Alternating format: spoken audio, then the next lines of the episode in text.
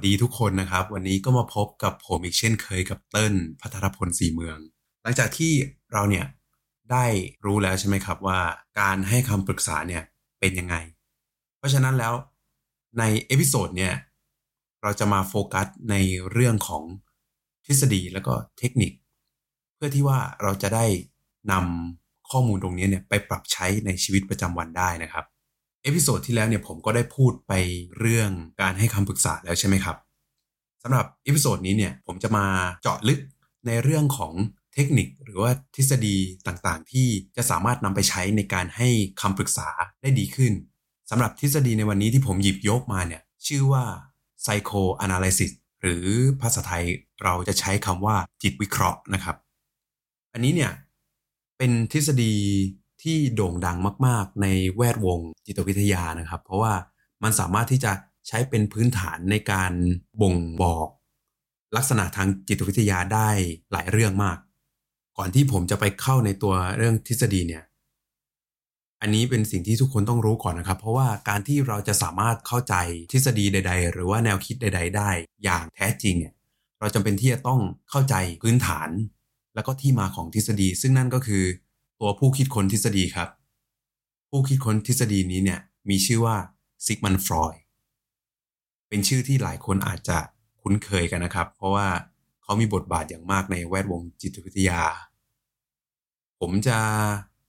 นำเสนอประวัติโดยย่อนะครับ โดยซิกมันฟรอยเนี่ยเกิดที่ฟรายเบิร์ก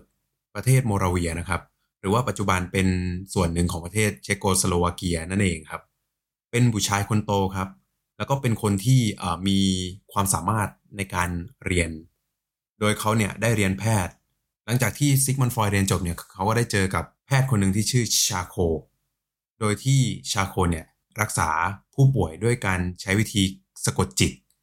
ซึ่งซิกมันฟอยรู้สึกว่าไม่ถูกใจวิธีนี้เท่าไหร่ ต่อมานะครับในปีคริสตศักราช 1882 เนี่ย เขาก็ได้ทำงานร่วมกับ แพทย์ผู้เชี่ยวชาญโรคประสาท หรือว่าปัจจุบันเราเรียกว่าจิตแพทย์นั่นเองนะครับ ชื่อว่าบรูเออร์ครับ โดยบรูเออร์เนี่ยทำการบำบัดผู้ที่เป็นโรคฮิสทีเรียเนี่ยด้วยวิธีการพูดหรือ cathartic นะครับ ซึ่งต่อมาเนี่ยเป็นวิธีที่ฟรอยด์นำไปปรับใช้ แล้วก็เรียกว่า free association ครับ นี่คือประวัติพื้นฐานของ เจ้าของทฤษฎีนี้นะครับ เราสามารถที่จะค้นหาได้ในโลกอินเทอร์เน็ตมากมายเลย ซึ่งข้อมูลก็จะมีหลากหลายกว่านี้มาก ผมก็ย่อยให้ฟังพอคร่าวๆ เพราะว่าส่วนสำคัญจริง ๆ สิ่งที่เราจะต้องรู้ต่อไปก็คือธรรมชาติของมนุษย์นะครับ ผมต้องบอกอย่างนี้ก่อนว่าใน episode ถัดๆไปนะครับ สิ่งที่ผมจะบอกเสมอก็คือแนวคิดของแต่ละทฤษฎีที่มีต่อการมองมนุษย์ เราจะได้เข้าใจแกนสำคัญของทฤษฎี จะได้สามารถนำไปปรับใช้ได้อย่างง่ายขึ้น ของจิตวิเคราะห์นะครับ มองมนุษย์อย่างนี้ครับ มนุษย์เนี่ยเป็นสิ่งมีชีวิตหนึ่งนะครับที่มีส่วนผสมของสัตว์แล้วก็มนุษย์อยู่ด้วยกัน ส่วนที่เป็นสัตว์เนี่ยก็จะเป็นส่วนที่เป็นแรงจูงใจนะครับ เป็นอะไรที่เป็นจิตใต้สำนึกที่พร้อมที่จะแสดงออกมาตลอดเวลา โดยไม่ผ่านการยับยั้งชั่งใจ แล้วก็มีแรงขับทางชีววิทยาต่างๆ ไม่ว่าจะเป็นอาการหิว ง่วงนอนอะไรอย่างเงี้ยครับ แล้วก็มีสัญชาตญาณที่หลงเหลืออยู่ สิ่งที่มีความเป็นมนุษย์เนี่ยก็คือ มนุษย์เนี่ยสามารถที่จะมีเทคนิคการสื่อความหมาย ในการที่จะดำรงชีวิตในสังคมก็คือการใช้ภาษานั่นเองครับ ก็คือสามารถสื่อสารได้ และมีความเข้าใจที่มากกว่า อีกทั้งยังมีความยับยั้งชั่งใจที่เป็นตัวกำกับอีกขั้นหนึ่งด้วยครับ โอเคนะครับสำหรับตัว สัญชาตญาณของมนุษย์เนี่ยในทฤษฎีจิตวิเคราะห์เนี่ยจะให้ความสำคัญเป็นพิเศษนะครับ จะมีสิ่งสิ่งหนึ่งที่เรียกว่า libido ซึ่ง libido เนี่ยจะเป็นสัญชาตญาณของการมีชีวิตทั้งหมดทั้งมวลเลยครับ ที่ไม่ได้จำกัดอยู่แค่เรื่องเพศอย่างเดียวก็จะมีเรื่องของความรื่นเริงบันเทิงใจ ความพึงพอใจ แล้วก็อะไรก็ตามที่หลีกเลี่ยงความเจ็บปวด หรือสิ่งที่ไม่ชอบนั่นเองครับ นั่นคือ libido หลังจากรู้ความหมายของเจ้าตัว libido ไปแล้วนะครับ ซึ่ง libido เนี่ยก็จะเคลื่อนย้ายที่ไปเรื่อยๆ ตามระดับขั้นพัฒนาการนะครับ โซนที่ลิบิโดอยู่เนี่ยจะเรียกว่า erogenous zone นะครับ ซึ่งเป็นอวัยวะของร่างกายส่วนที่ไวต่อความรู้สึก แล้วก็ต้องการการตอบสนองทำให้เกิดความพึงพอใจนั่นเอง แล้วก็ถ้าสมมุติว่าในแต่ละขั้นพัฒนาการ ไม่ได้รับการตอบสนองที่เหมาะสมนะครับ ก็จะเกิดการติดรึงหรือว่า fixation นั่นเอง ส่งผลให้บุคลิกภาพของบุคคลนั้นนะมีปัญหาในแต่ละขั้นนั้น เจ้าตัวลำดับขั้นพัฒนาการเนี่ยแบ่งออกเป็น 5 ขั้นนะครับ โดยในขั้นแรกก็คือขั้นพัฒนาการทางปาก หรือว่า oral stage เนี่ยจะอยู่กับเด็กตั้งแต่วัยแรกเกิดนะครับ จนถึงอายุประมาณ 2 ขวบ ความต้องการในการตอบสนองเนี่ย จะอยู่ที่ปากมากที่สุด โดยความพึงพอใจเนี่ยก็จะอยู่ที่การได้รับการตอบสนองทางปากนั่นเองไม่ว่าจะเป็นการกิน การดูดนิ้ว การดูดนม หรือว่าการนำอะไรก็ตามเข้าปากเนี่ย ถ้าได้รับการตอบสนองที่ดี ไม่มีใครห้าม ไม่มีการบังคับให้ไม่ดูดนม ห้ามเอาของเข้าปาก อะไรอย่างเงี้ยครับ ก็จะมีบุคลิกภาพที่เหมาะสมและเป็นปกติ แต่ว่าถ้าถูกขัดขวางต่อการตอบสนอง ไม่ว่าจะเป็นการหย่านมที่เร็วเกินไป การถูกทำโทษเมื่อนำของเข้าปาก ก็จะทำให้เด็กเนี่ยเกิดความเครียดแล้วก็เกิดฟิกเซชันเมื่อโตขึ้นเนี่ย บุคลิกภาพของคนที่มี fixation ก็จะเป็นคนที่ชอบใช้ปาก ไม่ว่าจะเป็นคนที่พูดมาก ๆ คนที่ชอบนินทาว่าร้ายผู้อื่น ชอบสูบบุหรี่ หรือว่าชอบกินจุกจิกนั่นเองนะครับ โดยเฉพาะจะสังเกตได้ชัดว่าเมื่อมีอาการเครียดหรืออะไร ก็จะมีอาการแบบกัดเล็บ ดูดนิ้ว หรือว่ากัดของที่อยู่ใกล้ตัวอะไรประมาณนี้ครับ และในขั้นต่อไปเนี่ย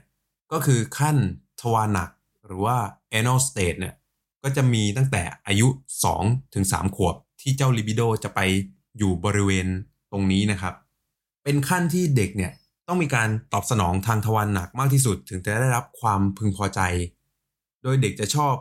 เล่นโดยการสัมผัสทางทวารหนัก แล้วก็มีความสุขมากที่ได้ขับถ่ายนะครับ เพราะช่วงนี้เนี่ยเป็นช่วงที่ตรงกับเด็กจะต้องอฝึกการขับถ่ายแล้วนะครับ ถ้าเด็กมีพ่อแม่ที่รู้จักผ่อนปลนหรือว่าค่อยๆ ฝึกด้วยวิธีที่นุ่มนวลไม่มีการบังคับเนี่ยก็จะทำให้บุคลิกภาพเนี่ยดำเนินไปได้โดยปกติครับ แต่ถ้ามีการฝึกที่เข้มงวด มีการดุดา เช่นต้องถ่ายเป็นเวลานะ ถ้าไม่ทำตามก็จะมีการถูกลงโทษ ถ้าอย่างนี้ครับ ก็จะเกิดฟิกเซชันขึ้นก็คือหยุดยั้งพัฒนาการในขั้นนี้ไปเลย และเมื่อโตขึ้นเนี่ยสิ่งที่หลงเหลืออยู่ก็จะเป็นคนที่เจ้าระเบียบมากจู้จี้จุกจิก แล้วก็มีความย้ำคิดย้ำทำเป็นคนที่ค่อนข้างประหยัด เป็นคนชอบสะสมสิ่งของ และชอบที่จะทำอะไรอย่างใดอย่างหนึ่งนานๆ แม้กระทั่งความกังวลที่มีจะมากเกินไปนะครับ แต่ไม่เสมอไปนะครับ บางคนก็อาจจะเป็นคนที่มีบุคลิกตรงกันข้ามไปเลยก็คือ เป็นคนที่ใจกว้างมากๆ แล้วก็ไม่มีความเป็นระเบียบเลย เพราะว่าการตอบสนองต่อ fixation นั้นน่ะ แต่ละคนก็จะต่างกันไปครับ และต่อไปนะครับ ในขั้นพัฒนาการขั้นอวัยวะเพศเนี่ยหรือว่า phallic stage เนี่ยก็จะมีตั้งแต่อายุ 3 ถึง 5 ขวบ ความพึงพอใจของเด็กเนี่ยในวัยนี้จะอยู่ที่ขั้นอวัยวะสืบพันธุ์ครับ ก็คืออวัยวะเพศของตัวเขานั่นแหละครับ เด็กก็จะชอบที่จะจับหรือว่าลูบคลำในอวัยวะเพศของตัวเอง สนใจเกี่ยวกับอวัยวะเพศ ซึ่งพฤติกรรมที่เกิดขึ้นนะครับ ถ้าลองสังเกตดูเนี่ยมันจะเป็นเรื่องปกติมาก แล้วก็จะหายไปเองเมื่อเลยหรือว่าพ้นวัยนี้ไป เพราะฉะนั้นแล้วคนที่เป็นพ่อแม่เนี่ยก็ไม่ควรที่จะกล่าวโทษหรือว่าตำหนิเด็กนะครับ แล้วช่วงวัยนี้ก็จะเป็นช่วงที่เด็กจะมีความรู้สึกผูกพันกับพ่อแม่มาก โดยเฉพาะถ้าเป็นเด็กผู้ชายเนี่ยก็จะมีความผูกพันกับแม่มาก ส่วนเด็กผู้หญิงก็จะมีความผูกพันกับพ่อมาก เพราะว่ามันจะมีการเกิดปมชนิดหนึ่งครับ ปมในที่นี้หมายถึงว่าปมในจิตใจนะครับสำหรับเด็กผู้หญิงเนี่ยจะเกิดปมปมหนึ่งที่เรียกว่าปมอิเล็กตราปมอิเล็กตราเนี่ยก็คือเป็นอาการที่เด็กผู้หญิงเนี่ยจะมีความที่รักพ่อตัวเองมาก แล้วก็จะมีความหวงแหนหรือว่า ความหึงแม่ตัวเอง เด็กจะรู้สึกอิจฉาแม่ของตัวเอง แล้วก็ต้องการที่จะเป็นคู่แข่งของแม่ทำให้มีพฤติกรรมที่จะเรียนแบบแม่ตัวเอง เพราะว่าอยากจะให้พ่อตัวเองรักครับ ส่วนเด็กผู้ชายเนี่ยก็จะเรียกปมนี้ว่าปมออดิปุสก็จะในลักษณะใกล้เคียงกันก็คือมีความรักแม่แล้วก็หึงหวงพ่อ แล้วก็จะมีการปฏิบัติตัวเหมือนพ่อตัวเองเพื่อที่จะให้แม่ตัวเองเนี่ยรัก เพราะฉะนั้นแล้วถ้าในช่วงวัยหรือว่าช่วงขั้นพัฒนาการนี้ คนที่เป็นพ่อหรือแม่มี พฤติกรรมที่ไม่เหมาะสมอย่างเช่นมีลูกผู้ชายแล้วพ่อเนี่ยเป็นคนที่ชอบทุบตีแม่ หรือว่าไม่ให้ความรักแม่ เด็กก็จะมีตัวแบบที่ไม่ดี แล้วก็จะมีพฤติกรรมเรียนแบบทำให้มีบุคลิกภาพที่ค่อนข้างจะไม่เหมาะสมนั่นเองนะครับ โดยถึงขนาดที่ว่าถ้ามีการหยุดยั้งพัฒนาการหรือว่าเกิดฟิกเซชันในขั้นนี้เนี่ยเด็กอาจจะเกิดการเบี่ยงเบนทางเพศไปเลยก็ได้ ขั้นต่อไปนะครับขั้นที่ 4 จะเป็นขั้นพัก หรือว่าขั้นแฝงเร้น latency state ตั้งแต่อายุ6-9ขวบ เป็นช่วงที่เด็กเตรียมตัวก่อนที่จะเข้าวัยรุ่นนะครับ เด็กก็จะเริ่มมีความสนุกกับสิ่งที่อยู่รอบตัวแล้ว แล้วก็เริ่มสนใจเรียนรู้สังคมภายนอกมากขึ้น ลองสังเกตตัวเองเมื่อตอนเด็กๆว่าเราก็จะชอบเล่นอะไรที่เป็นแอคทิวิตี้กับเพื่อนนะครับ ไม่ว่าจะเป็นพวกทำอาหารเล่นพ่อแม่ลูกหรือว่าเกมการเล่นอะไรต่างๆ ก็แล้วแต่ ในขั้นนี้ไม่ค่อยมีอะไรมากครับ ก็คือการพัฒนาการโดยปกติ และในขั้นสุดท้ายที่เกิดขึ้นแล้วก็มีผลต่อบุคลิกภาพ ก็คือขั้นสนใจเพศตรงข้ามนะครับ หรือว่า genital state ก็คือตั้งแต่อายุ 10 ขวบเป็นต้นไป เด็กเนี่ยจะเริ่มเข้าวัยรุ่นแล้วครับ แล้วถ้าเด็กเนี่ยได้ผ่านพ้นขั้นอวัยวเพศ หรือว่าขั้น phallic state มาอย่างราบรื่น แล้วก็ไม่มีปัญหาอะไรเนี่ย เด็กก็จะแสดงบทบาทความเป็นชายเป็นหญิงตรงตามเพศสภาพของตัวเองนะครับ ซึ่งอย่างที่บอกครับทฤษฎีนี้นะเป็นทฤษฎีที่มีมานานแล้ว ในโลกปัจจุบัน การรับรู้และเข้าใจในเรื่องเพศเนี่ย เราก็เปลี่ยนไปมากขึ้นใช่ไหมครับ เราเปิดกว้างทางเรื่องเพศมากขึ้น อันนี้ก็ให้รับรู้เพื่อเป็นข้อมูลละกันนะครับ แล้วก็เมื่อเด็กเข้าสู่ช่วงนี้เนี่ยก็จะเริ่มมีความสนใจในเพศตรงข้ามมากขึ้นแหละครับ พยายามที่จะปรับตัวเอง แล้วก็สร้างความสนใจต่อเพื่อนต่างเพศมากขึ้น มีเพื่อนต่างเพศเยอะ เริ่มเข้ากิจกรรมทางสังคมต่างๆ มากขึ้น เพื่อพัฒนาก่อนที่จะเป็นผู้ใหญ่ครับ แล้วก็นี่ก็คือ 5 ขั้นพัฒนาการทางด้านบุคลิกภาพนะครับ ที่จะแสดงให้เห็นว่าในช่วง 5 ขั้นนี้เนี่ยมีอิทธิพลต่อบุคลิกภาพ ไม่ว่าจะเป็นตัวพฤติกรรมความคิดและก็ความรู้สึก โดยสิ่งที่สำคัญอีกอย่างหนึ่งในธรรมชาติของมนุษย์เนี่ยครับโครงสร้างบุคลิกภาพนั่นเองทฤษฎีจิตวิเคราะห์เนี่ยให้ความหมาย ของโครงสร้างบุคลิกภาพไว้ 3 ส่วนด้วยกันนะครับ โดยสิ่งที่เสนอมาเนี่ยก็จะมี id ego แล้วก็ superego ครับ เราจะมาเริ่มกันที่ตัว id ก่อนนะครับ คือ id เนี่ยจะมีมาแต่เกิดครับ ซึ่งเปรียบง่าย ๆ ก็คือเป็นสัญชาตญาณนั่นเอง ใช้ในการแบบหาอะไรที่พึงพอใจ โดยที่ไม่ไตร่ตรองแล้วก็ไม่มีเหตุผลมารองรับครับ คือสมมุติว่า เราอยากได้อะไรแล้วเราทำเลย นั่นคืออิดกำลังควบคุมเราอยู่ ส่วนเจ้าตัวอีโก้เนี่ยก็คือสื่อกลางนะครับ ระหว่างตัวสัญชาตญาณหรือว่าก็คืออิดเนี่ยกับสิ่งแวดล้อมโดยรอบ โดยจะมีหน้าที่ในการที่ควบคุมจิตสำนึกของเราเนี่ยให้สอดคล้องกับความเป็นจริง หรือว่าความต้องการทางสังคมนะครับ ซึ่งตัวอีโก้เนี่ยไม่ใช่ตัวตนของเราครับ แต่ว่า เป็นหนึ่งในกลไกทางจิตที่ทำหน้าที่ในการควบคุม แล้วก็ทำให้เกิดความสมดุลกับตัว id แล้วก็ตัว superego ซึ่งผมกำลังจะพูดต่อไป โอเคนะครับสำหรับตัว superego เนี่ย จะเป็นส่วนที่ผมขอเรียกว่าเป็นส่วนนักบุญแล้วกัน เพราะว่าตัว superego เนี่ย มีหน้าที่ในการคอยตรวจจับคุณธรรมขั้นสูง หรือก็คือแทบจะเป็นตัวตรวจจับสิ่งที่เราทำนะครับว่า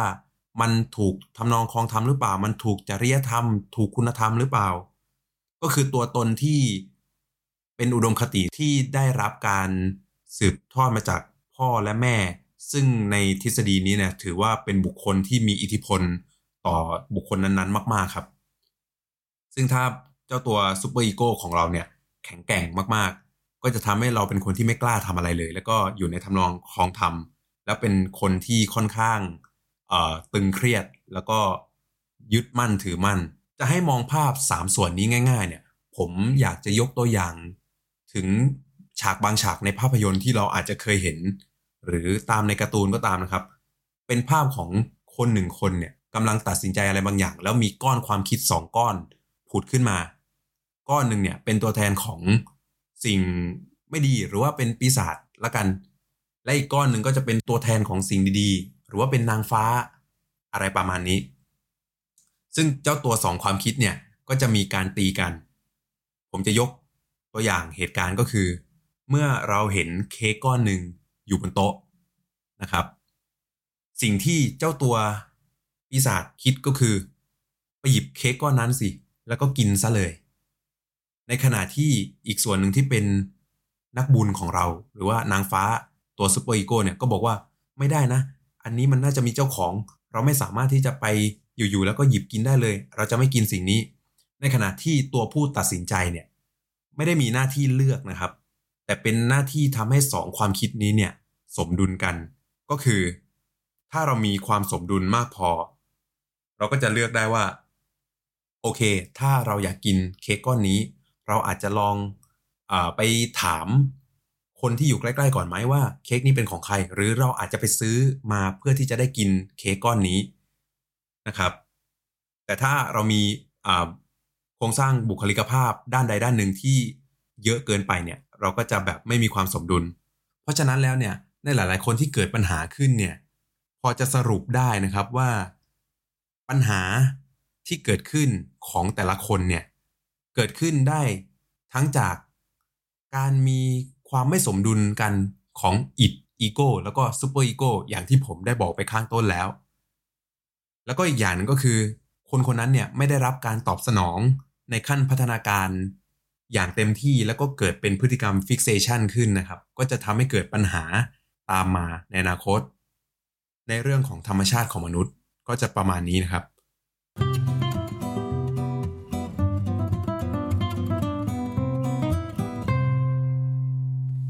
หลังจากที่ได้ทราบไปแล้วนะครับ เกี่ยวกับเรื่องของธรรมชาติของมนุษย์ แล้วก็เป็นความหมายของทฤษฎีจิตวิเคราะห์เนี่ย วันนี้ผมจะมาแถมเทคนิคการใช้เพื่อนำไปให้คำปรึกษานะครับ ต้องบอกก่อนว่าตัวเทคนิคนี้เนี่ยเป็นเทคนิคที่ค่อนข้างใช้ยาก แล้วก็ต้องอาศัยการฝึกฝน เพราะฉะนั้นแล้วเนี่ยผมจะมาบอกเป็นความรู้คร่าวๆสำหรับใครที่สนใจแล้วสามารถนำไปศึกษาต่อได้นะครับ โดยเทคนิคแรกเนี่ย ก็จะเป็นเทคนิคที่เรียกว่า transference นะครับ โดยเจ้าตัวเทคนิค transference เนี่ย หรือภาษาไทยก็คือการถ่ายโอนนะครับ เป็นเทคนิคที่สำคัญมากเทคนิคหนึ่งในทฤษฎีจิตวิเคราะห์ เพราะว่าเป็นเทคนิคที่ตัวผู้ที่ให้การปรึกษาเนี่ยจะเป็นคนที่ทำให้ผู้รับการปรึกษาได้หวนกลับไปเผชิญกับอารมณ์ หรือว่าความรู้สึกที่เคยเกิดขึ้นในอดีต กับบุคคลที่สำคัญ ซึ่งสำหรับนักจิตวิเคราะห์เนี่ยจะถือว่าพ่อแม่คือบุคคลสำคัญในอดีตนะครับ แล้วเมื่อเกิดสภาวะอารมณ์ที่มันติดตรึงกับประสบการณ์ในอดีตแล้วเนี่ย ผู้ให้คำปรึกษาก็จะเร้าความขัดแย้งที่เกิดขึ้นในอดีตนะครับ เพื่อที่จะวิเคราะห์ว่าเขามีปัญหาในตรงส่วนไหน แล้วก็จัดการกับอารมณ์ตรงนั้นนะครับ ที่สำคัญที่สุดเนี่ยคือผู้ให้การปรึกษาจะต้องสำรวจตัวเองว่าปฏิกิริยาถ่ายโอนเนี้ยเนี่ย เกิดขึ้นจากการที่ผู้ให้คำปรึกษาเนี่ยเร้าอารมณ์หรือว่าเป็นปฏิกิริยาที่เกิดขึ้นนอกเหนือจากนั้นครับ ถ้าเป็นปฏิกิริยาที่เกิดขึ้นนอกเหนือเนี่ย ผู้ให้การปรึกษาก็จะสันนิษฐานได้ว่านี่คือพฤติกรรมที่ติดตรึง แล้วก็เป็นพฤติกรรมที่เกิดขึ้นในอดีต และยังมีอิทธิพลกับชีวิตในปัจจุบันอยู่ เมื่อรู้ถึงจุดที่ติดตรึงแล้วเนี่ย ผู้ให้การปรึกษาก็จะ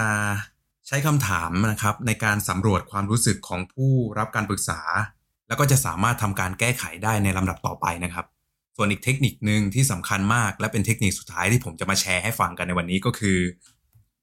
เทคนิค free association หรือว่าเทคนิคการเชื่อมโยงอิสระนะครับ ซึ่งผมได้กล่าวไปข้างต้นแล้วว่าเทคนิค free association เนี่ยเป็นเทคนิคที่ฟรอยด์เนี่ยได้นำมาจากบรูเออร์นะครับ ซึ่งบรูเออร์จะใช้เทคนิคบำบัดโดยการพูดหรือว่า cathartic ใช่ไหมครับ ซึ่งผมก็ได้ไปสืบค้นแล้วก็เจอมาอีกทีว่าบรูเออร์เนี่ยได้ใช้วิธี cathartic เนี่ยชื่อเต็มๆก็คือ cathartic method นะครับ ซึ่งได้รับแนวคิดมาจากอริสโตเติลอีกทีหนึ่งที่เรียกว่า catharsis นะครับหรือว่าการระบายอารมณ์ ส่วนของฟรอยเนี่ยเป็นวิธีเชื่อมโยงอิสระ เป็นวิธีที่มีกระบวนการคือ ให้ผู้ที่รับการปรึกษาเนี่ยทำการพูดแล้วก็ระบายความรู้สึกนึกคิดของตัวเอง โดยทุกคำพูดที่พูดมาเนี่ย จะเป็นคำพูดที่ผ่านเข้ามาในหัว โดยไม่มีการกันกรองใด ๆ ซึ่งเชื่อว่าคำพูดหรืออถ้อยคำที่ออกมาเนี่ยจะมีบางส่วนที่ออกมาจากจิตไร้สำนึก ซึ่งเป็นสิ่งที่ทฤษฎีจิตวิเคราะห์เนี่ยให้ความสำคัญมาก ตัวจิตไร้สำนึกที่ติดอยู่ในส่วนลึกของจิตใจเนี่ยได้ปรากฏออกมา ซึ่งตัวผู้ให้การปรึกษาเนี่ยก็จะ คอยจด แล้วก็ดูทีท่าว่าเมื่อผู้รับการปรึกษาเนี่ยพูดคำไหนออกมา แล้วรู้สึกว่าติดขัด หรือว่าลำบากใจที่จะพูดออกมา อันนี้จะทำการสันนิษฐานว่าเป็นอะไรที่ติดรึง หรือว่าเป็นสิ่งที่ติดค้างอยู่ในใจของผู้รับการปรึกษานะครับ ทั้งสองเทคนิคเนี่ยยากตรงที่ว่าผู้ให้การปรึกษาเนี่ยจำเป็นที่จะต้องมีทักษะการสังเกตที่ดีเลิศนะครับ แล้วก็ได้รับการฝึกมาอย่างดีในการตีความหมาย แล้วก็การแปลความหมายในแต่ละ พฤติกรรมหรือว่าในแต่ละคำพูดที่ผู้รับการปรึกษาได้เปล่งออกมา ที่พูดมาก็จะเป็นแค่ 2 เทคนิคเท่านั้นนะครับ ที่จริงแล้วเนี่ยเทคนิคของจิตวิเคราะห์เนี่ยยังมีอีกหลายเทคนิคนะครับ ไม่ว่าจะเป็นเทคนิคการแปลความ เทคนิคการวิเคราะห์ความฝัน เทคนิควิเคราะห์การต่อต้าน การระบายอารมณ์ ซึ่งด้วยเวลาที่จำกัดและผมไม่อยากให้มันยืดเยื้อมากเนี่ยก็จะขอจบไว้เพียงเท่านี้นะครับอ๋อแล้วก็ขอเพิ่มเติมอีกนิดนึงนะครับ สำหรับตัวแนวคิดแล้วก็ทฤษฎีจิตวิเคราะห์เนี่ยมีข้อมูลเยอะมากที่อยากจะพูดในวันนี้ แต่ว่าผมขอเก็บไว้สำหรับทำ episode ย่อยต่อไป เพราะว่าบางเรื่องเนี่ยสามารถสร้างเป็นหนึ่ง episode ได้เลย เพราะฉะนั้นแล้วอย่าลืมติดตามกันด้วยนะครับ เช่นเคยครับ ขอให้ทุกคนมีความสุขกับการเรียนรู้นะครับ แล้วพบกันใหม่สัปดาห์หน้า สวัสดีครับ